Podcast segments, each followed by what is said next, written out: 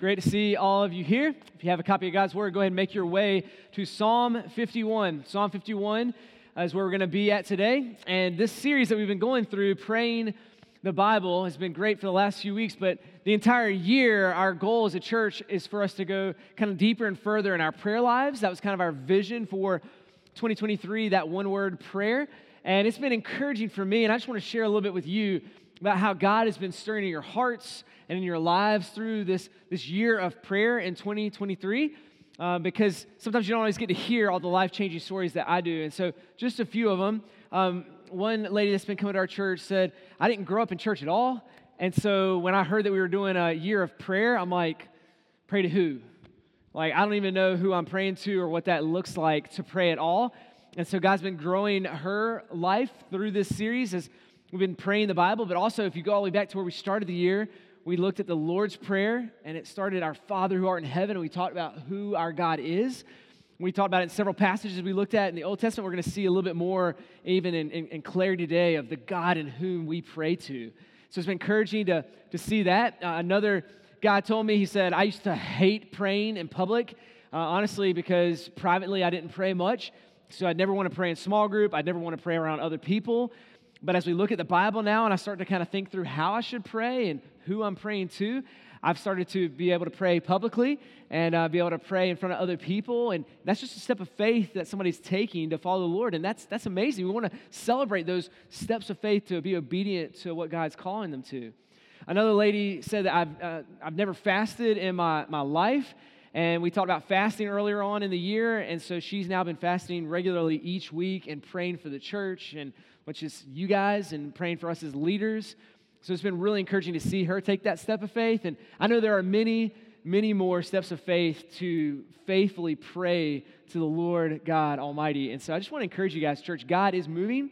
He's doing amazing things and even saving souls. The first hour, we had somebody come to faith. And so we're just grateful for God and his saving work and what he does. And so praise God for that. Now we're going to look at Psalm 51 today. It's entitled A Prayer of repentance. And uh, this is a very humbling prayer, a convicting prayer, but it's also meant to be an encouraging prayer in the Psalms. Uh, Charles Spurgeon, the 19th century English preacher, said this about Psalm 51. He said, This psalm can be wept over and absorbed into the soul and then exhaled again in devotion. But he said, But preaching it, man, it's only to be attempted. He said, I can do nothing but blush and defeat as I think about preaching this psalm. I'm like, thanks for the encouragement, Spurgeon. Uh, we're going to try to unpack it today, though. Um, and before we understand all the, the verses we're going to read in Psalm 51, you got to understand the context of it. And if you look in your Bible, at the very beginning in, in, in 51, before there's a verse, you'll see a statement. This is giving you the context of what's happening for this prayer. And it says to the choir master, the Psalm of David, so King David is the one who wrote it, when Nathan the prophet went to him after he had gone into Bathsheba. Now, if you've been with us for a little while, uh, we went through first and a little bit of Second Samuel, and we looked at the life of David in part. And you'll know very familiar. This, I remember the story. I remember what happened with Bathsheba, and I remember King David and who he was.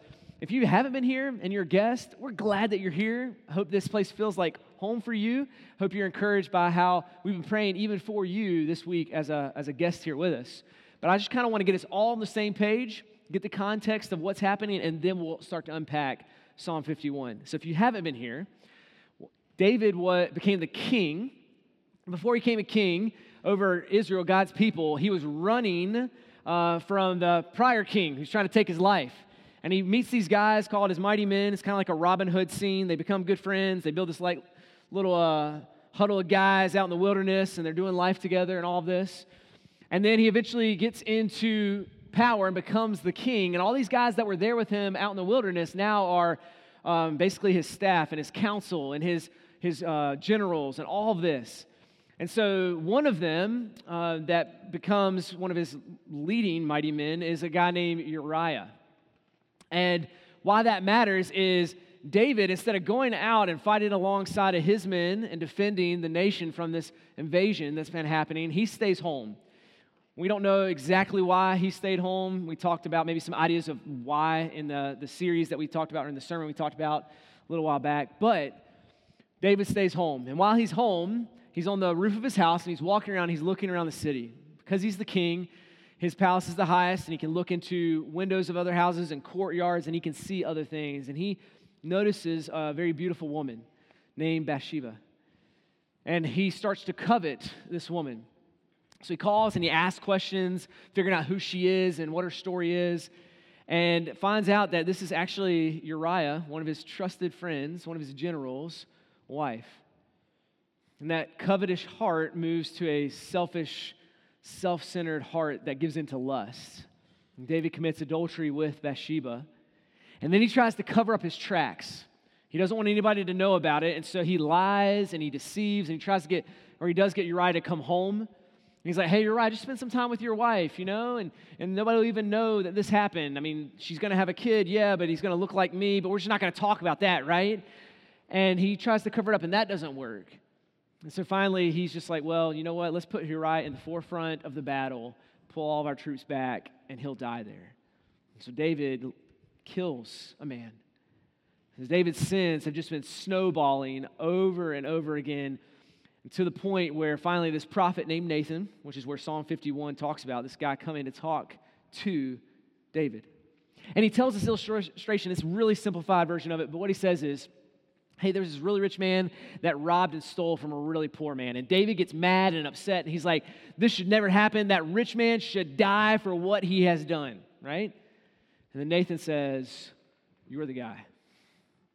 You're the guy that sinned and robbed from Uriah. You took his wife and then you murdered him. You have all the sin. And what David does after he hears this is he is cut to the core. That truth has plunged deep into his heart and into his soul. And with that conviction, he prays a prayer of repentance, which is what we're going to read right now. That's the context this is the prayer. And I believe that this prayer has many implications for even you and me. So let's look in verse 1. This is what the word of the Lord says. David prays and says, Have mercy on me, O God. According to your steadfast love, according to your abundant mercy, blot out my transgressions. Wash me thoroughly from my iniquity and cleanse me from my sin. For I know my transgressions, and my sin is ever before me. Against you and you only have I sinned and done what is evil in your sight, so you may be justified in your words and blameless in your judgment. Behold, I was brought forth in iniquity, and in sin did my mother conceive me. Behold, you delight in truth in the inward being, and you teach me wisdom in the secret heart. Purge me with hyssop, and I shall be clean. Wash me, and I will be whiter than snow. Let me hear joy and gladness. Let the bones that you have broken rejoice. Hide your face from my sins and blot out all my iniquities. Create in me a clean heart, O God, and renew a right spirit within me. Cast me not away from your presence and take not your Holy Spirit from me. Restore to me the joy of your salvation and uphold me with a willing spirit. Then I will teach transgressors your ways, and sinners will return to you. Deliver me from the blood guiltiness of God. O God of my salvation. And my tongue will sing aloud of your righteousness. O Lord, open my lips, and my mouth will declare your praise. For you will not delight in sacrifice, or I'd give it. You will not be pleased with a burnt offering. The sacrifices of God are a broken spirit, a broken and contrite heart. Oh God, you will not despise. Do good to Zion in your good pleasure. Build up the walls of Jerusalem. Then you will delight in the right sacrifices, in burnt offerings and in whole burnt offerings. Then bulls will be offered on your altar. Pray with me. Merciful Lord, we hear your word today and we confess that our hearts need your mercy. Help us this morning to exchange our sin and shame for your saving love, our failures and faults for your faithfulness. We praise you for pursuing us in our sin and transgression. And we ask today that you would help us to understand through this prayer of David how we should pray prayers of repentance to you. Lord, would you give us clarity that we would live out your word in prayer this week? Now, in this time of quiet, I ask from your heart that you would just pray and ask God something like that, that God would speak to you and give you understanding to this passage today. Would you pray and ask Him to speak to you now?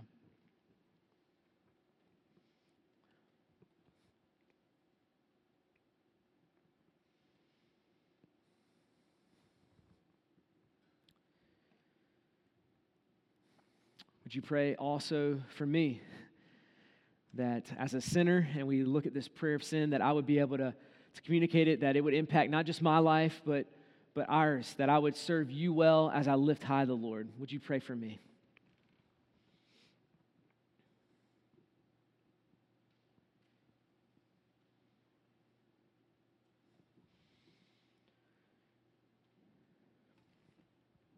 Lord, your word says that through confession and repentance, times of refreshment come.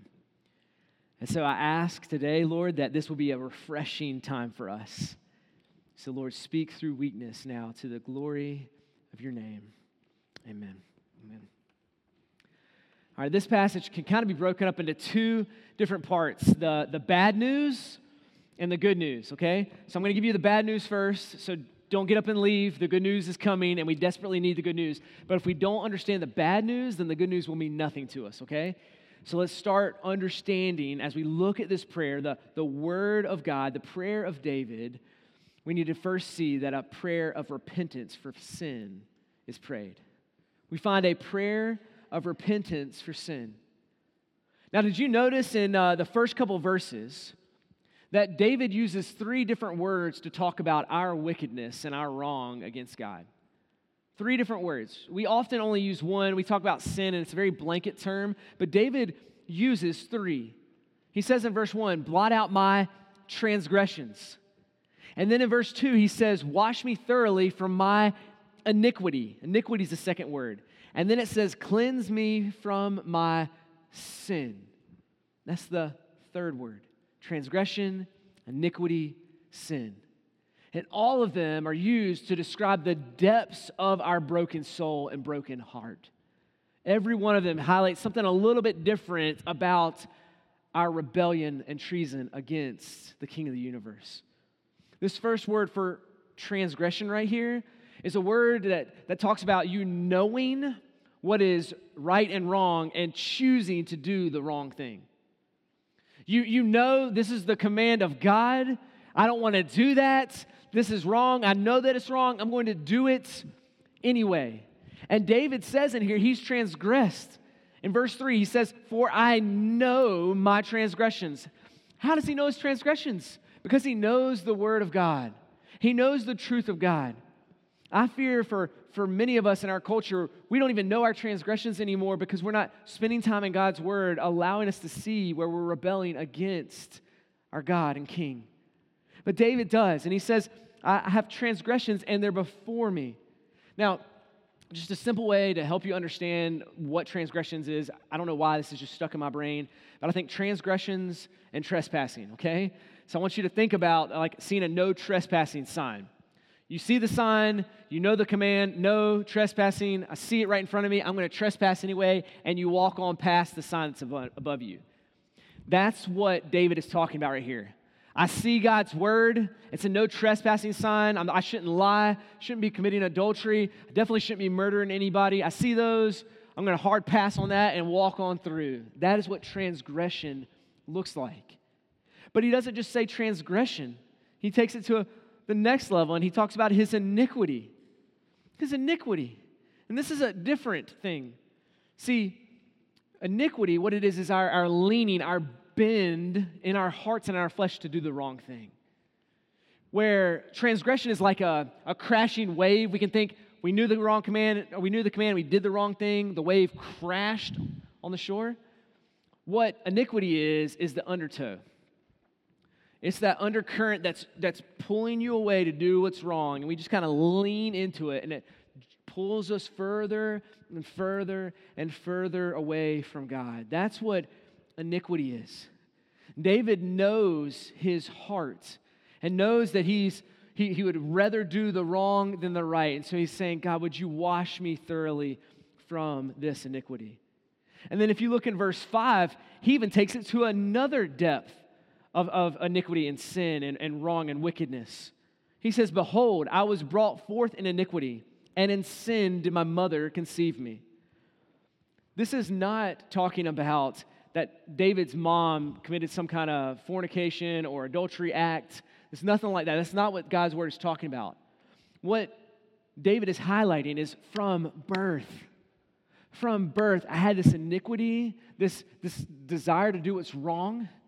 Because we have this desire to do what's wrong, and we drift that way instead of doing what's right. And he's like, it's there from birth.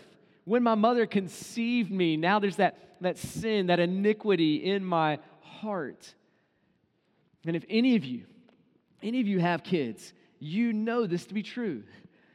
Like, I, you don't have to teach your kids to lie.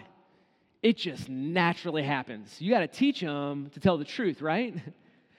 I have never once um, had to tell my kids to stop being so generous. Stop giving all your toys away. Stop doing that. Why? Because their first initial response is, it's mine. I don't want to share. I don't want to give anything away. We have to teach them generosity. Why?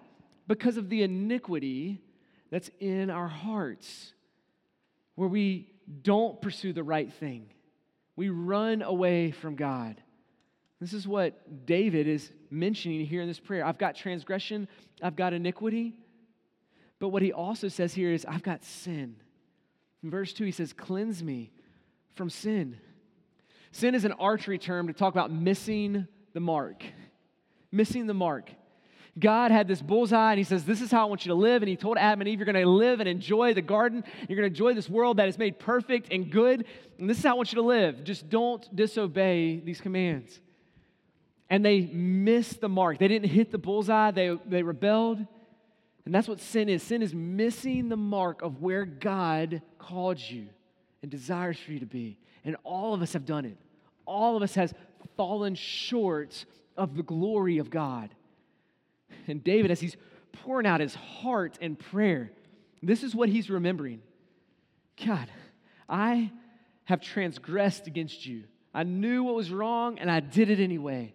I have this iniquity in my heart I need you to cleanse me from because I'm always drifting towards that transgression. And Lord, I have sinned. I knew where you wanted me to be and I have missed the mark. This is all the sin that he's praying and confessing before the Lord. And then look at verse 4 as he talks about his sin. He says, Against you and you only have I sinned. Which is a little bit of a head scratcher. What are you talking about, David? Like, you, you certainly sinned against Uriah. You murdered the man. Of course, you've obviously sinned against Bathsheba. I mean, you committed adultery with her. You see, he, what David knows, and as he prays his prayer, is that the, the greatest act within our sin is the consequence we have as it separates us from God. See, the temptation for us, for many of us, is to think that the most serious consequence for our sin is the harm that it brings on somebody else. How our sin may harm our spouse, how our sin may, may harm our, our, kids or our parents or even a friend.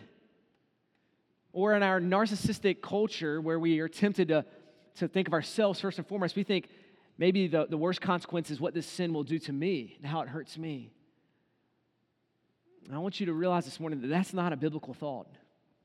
That's not true. The worst consequence for your sin is the fact that you have rebelled against an infinitely holy God of the universe. That's what David realizes. That's why David says, Yeah, I've missed the mark. I failed against Uriah, absolutely Bathsheba. Yeah, but ultimately it is about you that I have sinned. It is you that I've transgressed. It's you that I've rebelled against. We've got to see that. Our ultimate problem and consequence of sin is that we are separated from the Lord God Almighty, the only one that can bring hope and salvation and peace for our souls. We have to grasp this truth. David is praying this prayer of repentance, reminding himself of this, reminding himself of this, so that his heart is bent the right direction towards God. Now, some of you here might be sitting here thinking, sin and repentance, man, this is, I haven't been in church in years, and I came back this Sunday, and this is what we're talking about. This is the reason why I left the church because I've got all this like guilt and shame, and now you're going to talk about repentance and confession. Gosh, like I, I, I wish I wouldn't have come today because now I'm going to leave here feeling guilty. And I want to just propose to you, I want to plead to you that that is not a biblical perspective on your sin. It's not. There's a massive difference between, between seeing your sin and repenting of your sin and having remorse over your sin. There's a massive difference between the two of those. See, remorse is what the world will do to you over your sin and your mistakes. Make you feel terrible and make you feel shamed, make you feel guilty all the time with no semblance of hope. None. But God, when we come to Him and we repent of our sins and we turn from our sins, we find hope and life and peace. There's a massive difference between repentance and remorse, and I'm begging with you to choose repentance today. You see, you might be still struggling and saying, Ryan, is that right? Like, are you sure? Well, look at Second Corinthians chapter 7, verse 10. Would strongly encourage you, memorize this passage, hide it in your heart, write it so you see it, whether it's uh, a, you're getting ready in the morning or you're driving in your car. But this is going to talk about the difference between repentance and remorse. Second Corinthians chapter 7 verse 10. For godly grief, godly grief produces repentance that leads to salvation without regret. Did you hear that? Godly grief, this is sorrow over your sin, produces repentance where you turn from that sin and you find life that leads to salvation without regrets. God wants to offer you a life without regret. You want to know what the world wants to offer you? Look at the second half of Second Corinthians chapter 7 verse 10. Whereas worldly grief produces death. For many of you, you've come to church and you've only felt the shame and the guilt, and you sit there and you think on those things, and all you get is the death in your life. That's all you get. That is remorse. That is not repentance. It's not. God's word is extending an invitation to exchange your godly sorrow for salvation or freedom to live a life without regret. This is what God is offering us today. So may we pray prayers of repentance and not remorse. And if you're still not clear on what that is, if David was praying a, a prayer here of remorse, it would be extremely self centered and it would be about all of his mistakes. Never looking to the Lord, only compiling the guilt that he has on himself. It would sound something like this if David was praying a prayer of remorse. I was such an idiot. I was a fool. I failed my trusted man Uriah. Man, how, how, how could I have ever done this? I Was, what kind of idiot am I? I mean, this is going to get out. People are going to judge me as a king, and it's going to undermine the kingdom. All this bad stuff is going to happen to the kingdom. Man, how could I have done this? What a mess I have made. And it ends there. That's what a remorseful prayer looks like.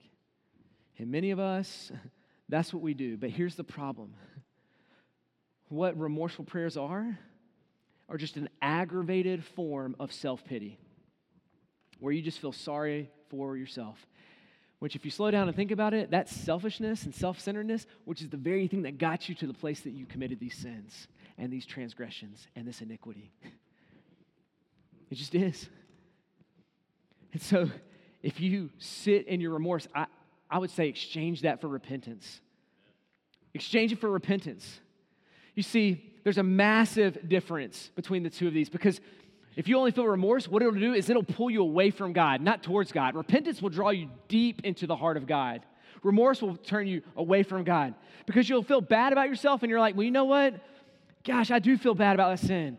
Well, maybe if I just get away from the church, then I won't have to think about it. Or better yet, maybe there's not a God. And if there's not a God, then I get to choose what's right and wrong. And I'm going to say, this isn't wrong. And we try to justify ourselves. That's not solving the problem. That's not removing the iniquity that's within our hearts. It's not. We're just making up excuses.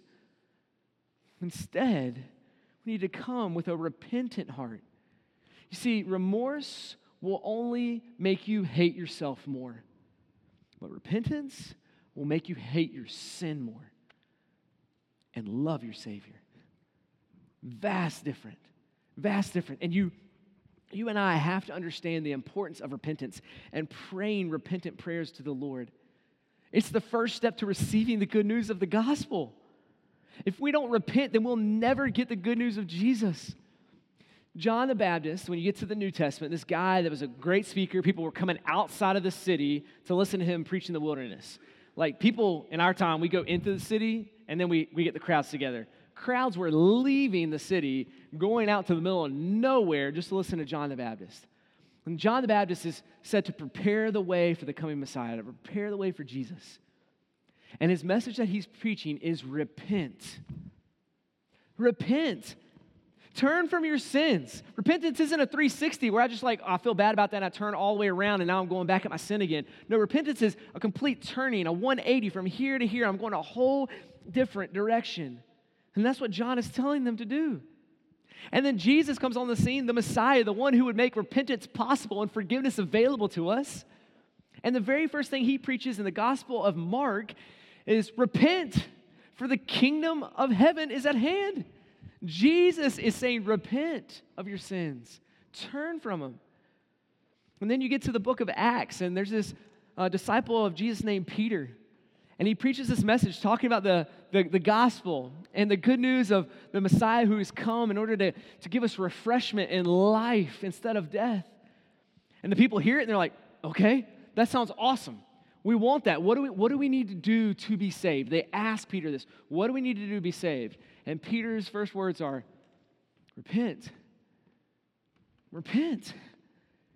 We've got to grasp and understand our sin, our transgression, our iniquity, not so we feel worse about ourselves, but that we can feel convicted and we turn and we find hope in the forgiveness of Jesus Christ.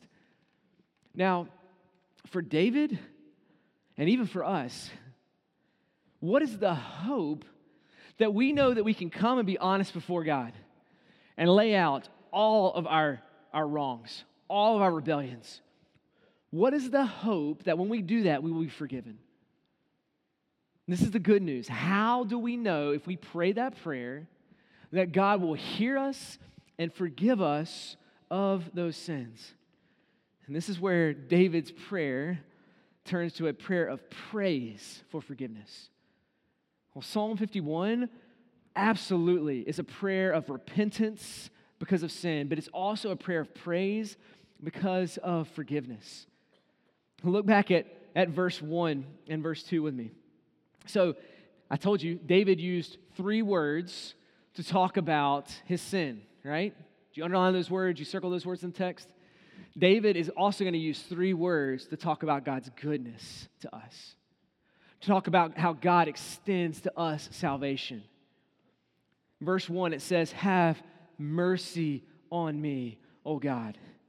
Your Bible might translate that gracious, or a little note that you look at the bottom of your Bible says, Or be gracious to me. It's the first word, that God would give grace. The second word he's going to use is steadfast love. In verse 1, that's what he says Have mercy on me, O God, according to your steadfast love. That's a, that's a different term, but still talking about God's grace that he extends to us. And then he uses a third term, according to your abundant mercy. This is where his hope rests that God, when he hears his sins, would forgive David and will forgive us. Because God is a gracious God. This is the God that we pray to. God is a loving God. God has abundant mercy. You see this word for mercy in verse 1 or, or grace, God be gracious to me. This is giving us what we do not deserve. David knows that he deserves death for what he's done. I mean, if you read the Old Testament law, the sin of, uh, of adultery, The sin of murder, the, the, the consequence for that is murder. There's no even like, this is how you are forgiven of these sins. If you read it, death is due to you. And David's like, this is what is due to me. Death is due to me. So, God, would you be gracious to exchange the death that I deserve for your salvation? Oh, would you please do that? Now, why? Why would God do this for David? And why would he do it for you? I mean, this is a bold request. This is a bold request. He is asking God, a holy God, who he had rebelled against, to act as if he had not committed treason against him. That's what David is praying. And he's like, That's why I need your grace. And he uses two words in here, or the same words, but uses it twice in verse 1. God, I want this mercy, I want this grace in my life according to. Do you see that in verse 1? According to. According to what? That David is pretty high up there and he's a king? That David is a pretty good dude? Would you give me your grace because I'm a pretty good moral person? No. David says it's according to your steadfast love. Your steadfast love. This word for, for steadfast love, it's a hard word to translate. I talk about it often, especially when in the Old Testament. It's a, it's a key word in the Old Testament. It's the Hebrew word hesed, which is God's covenant keeping love, which is God saying, I've made this promise to you. I will never break it. I'll never break it. And what David is pleading here is God, would you give your grace to me according to your promises of the past? According to your promises of the past. You had promised Adam and Eve that there would be one that would come that would crush the head of the serpent who caused all of this sin, right? We need that one. Oh, would you fulfill that, that promise that you made? Oh, you promised that you would atone for our sin and remove our sin as far as east is from the west. Oh, God, would you keep that covenant promise? And would you please forgive me? That's what he's pleading for. That's what he's asking for.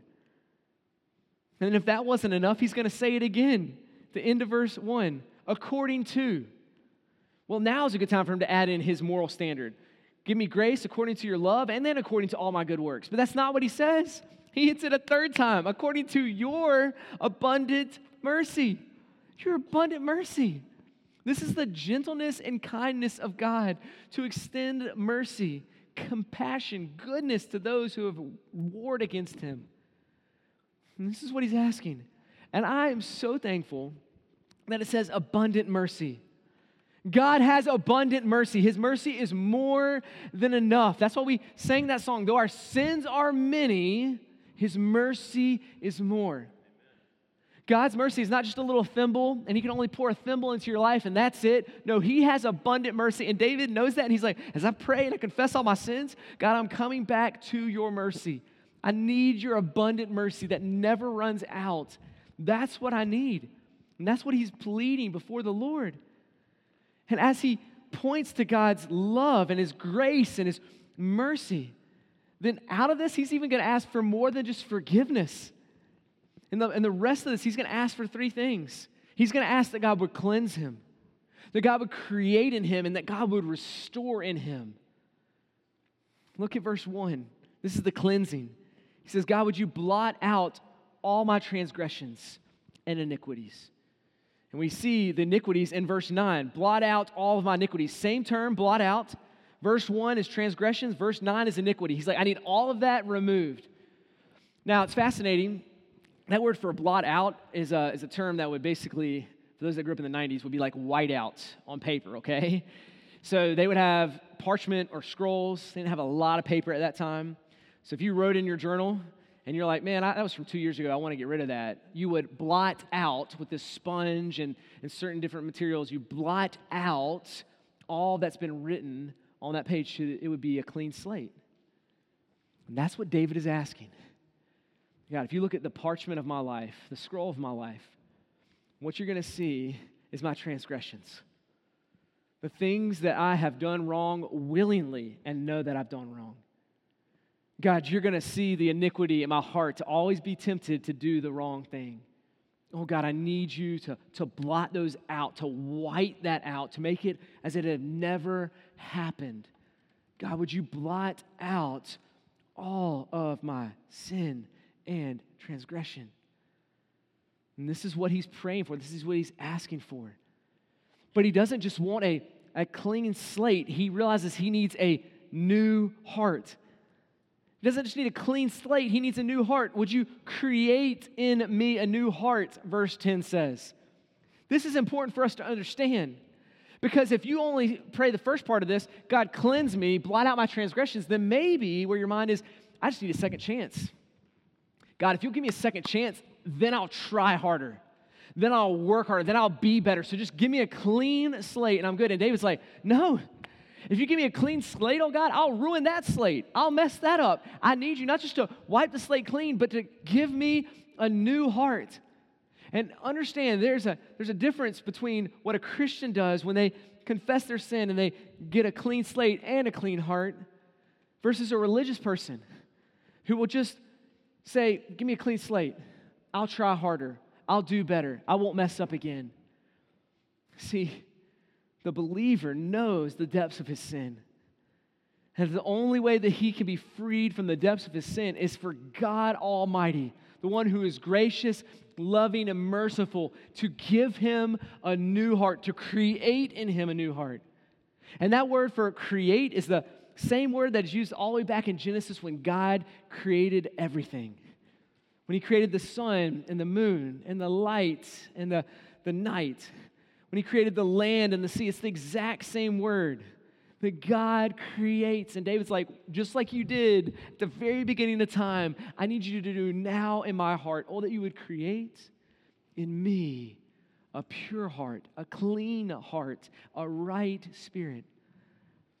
And we know that the ultimate fulfillment of that is through Christ Jesus. Second Corinthians chapter 5 verse 17 says this. Therefore, if anyone is in Christ, he is a new creation. The old has passed away, and behold, the new has come. This is the good news. This is the hope. This is how we know that we'll be forgiven, not because of what we have done, but because of who God is. And He has made that way through Jesus Christ. And all that would come to Him and repent, not just feel remorse, repent and confess those sins, can and will be forgiven. And then God will give him a new heart in Christ Jesus. But wait, there's more, right? There's still good things. You find that God also restores joy. He doesn't just cleanse, He doesn't just create in us a new heart, He restores joy in our hearts. Look at verse 12. David says, Restore to me the joy of your salvation. Restore to me the joy of your salvation. Now, carefully notice that David is not praying that God would restore his salvation as if he had lost it and needed God to give it back to him again. That's not what it says. It says, Restore to me the joy of your salvation. Because he knows the same thing that you and I know. When we give in to our sin and our transgression and our iniquities, that a lot of times we lose the joy that we have in the Lord. Those things shrivel up our souls. And so we don't have joy before the Lord. And David, as he confesses all of these things before all these wickedness before the Lord, he's like, God, and would you come back and create that joy in my heart again? Would you create that joy in my heart of how you saved me, how you've redeemed me, how you've rescued me, how you pulled me out of that dark pit? Would you give me joy in that again? Because right now, I don't have it. I don't have it. But as God gives us that joy, as He restores the joy to our hearts, it's going to cause us to do at least two things, two applications that we find in the rest of this passage. First, it's going to lead us to evangelize. It's going to lead us to share the good news of Jesus Christ with others. See, forgiven people extend forgiveness and point them to the one who forgives. This is what we do. And it says in verse 13, I will teach transgressors your ways, and sinners will return to you. David's like, as you forgive me, as you cleanse me, as you blot out my iniquity and my transgression, and you give me joy again, then that joy is going to pour out of my mouth as I tell others who have transgressed against you that God can forgive. Well, I did it on purpose. Yeah, but God can forgive. He can. Sinners, those who have missed the mark. He's going to plead and tell them of this great and merciful God who has steadfast love and grace extended to them. He's going to tell them that. We too should share this good news of Jesus Christ with others. But oftentimes, when we sit in the seat that David sits in, when we're praying and we're confessing our sins, we feel like this keeps us from sharing the good news with others. Some of us have transgressed the Lord this weekend. And you're going to have an opportunity to tell somebody about the goodness of Jesus tomorrow. And what's going to be in your heart is I can't I can't tell them about Jesus like, man, what I did this weekend, man, the sin that, that I committed, the transgressions that I have, like, I am not worthy enough to tell them about Jesus. And that's exactly what the evil one would want you to think. That's it. That you would have remorse instead of repentance. But the one who has confessed their sin and has repented of their sins, then there's a joy that comes up in their heart. They're like, okay, I've messed up, you've messed up, but there's forgiveness for both of us. You see, this, this church, this, this is not a gathering together where we come together and we talk about how great we are how self righteous we are. We've, we've done really well this week, and so glad that you're here. All the self righteous people gathered together. No, we are sinners in here that sing to God because we know the depths of our sin. We know our weaknesses, we know our wrongs. That's why the song we sang earlier God, our sins, they are many, but your mercy is more because we realize our sins are many. So this is not a perfect place, but we do have a perfect God who in his grace and his mercy and his love extends to us the good news so that we can share this good news with others. But we don't just share it with others, we'll also declare praise to God. This is the second application. We won't just evangelize, we'll praise the Lord with our mouths. Look at verses 14 and 15. He says at the end of verse 14, My tongue is going to sing aloud of your righteousness. Verse 15, O Lord, open my lips and my mouth will declare your praise. Now, once again, that's the reason when we go to confession and repentance, that's the reason why some of us do not sing to the Lord in here. We're like, okay, I know I got to go to church and I know we're hearing these songs, but I can't open my mouth because of all my transgressions and my sins and my iniquity. So I'm going to sit here and listen to other people sing. David's like, no, I know my sin. I know the depths of my sin, but I know the greatness of my Savior. And so it's going to make me sing. It's going to make me praise the Lord. I can't keep it in because of the forgiveness that I have through Jesus. This is the good news, the gospel. Oh, that we would share it with others, that we would declare God's greatness with our lips. And church family, as we kind of come to the close of our time, we're going to do this very thing. All three of these things that we find in Psalm 51, this is what we're going to do today as we close. We're going to confess. We're going to take time to repent of our sins before the Lord. And so we're going to give you a, a little bit of time where I'll pray and start us off, and then it's just going to be silence, and you come before the Lord. Whether it's a missing of the mark or a transgression, you pour that out and pray to the Lord. And then we're going to take the Lord's Supper on the heels of that. Why? Because the New Testament tells us that the Lord's Supper is actually a proclamation to unbelievers of what we believe has forgiven us. It's according to His grace and His mercy that we are forgiven. And so, what we're going to do after that is we're going to we're going to take this in remembrance, declaring that God has taken our transgressions as He gave His life on the cross and shed His blood for us. And then after that, we're going to do where Psalm 51 ends. We're going to declare the praise of God. We're going to sing aloud to our Savior. So let's do each one of those three things. I'm going to start us now with prayer of confession and then give you a time to pray as well. Let's pray together. Lord, we now know what it cost you to answer this prayer of Psalm 51. Jesus, you went to the cross for our sins so that our transgressions and our iniquity could be blotted out. Your blood was shed so that we could be washed as white as snow. So, Lord, we remember that cost. And at the same time, we know it's because of that, because of your grace, your steadfast love, and your mercy that whatever sins we confess before you now, we have hope that it can be forgiven. And so, Lord, would you hear our prayers to you now and forgive us of our sins? Pray to him now.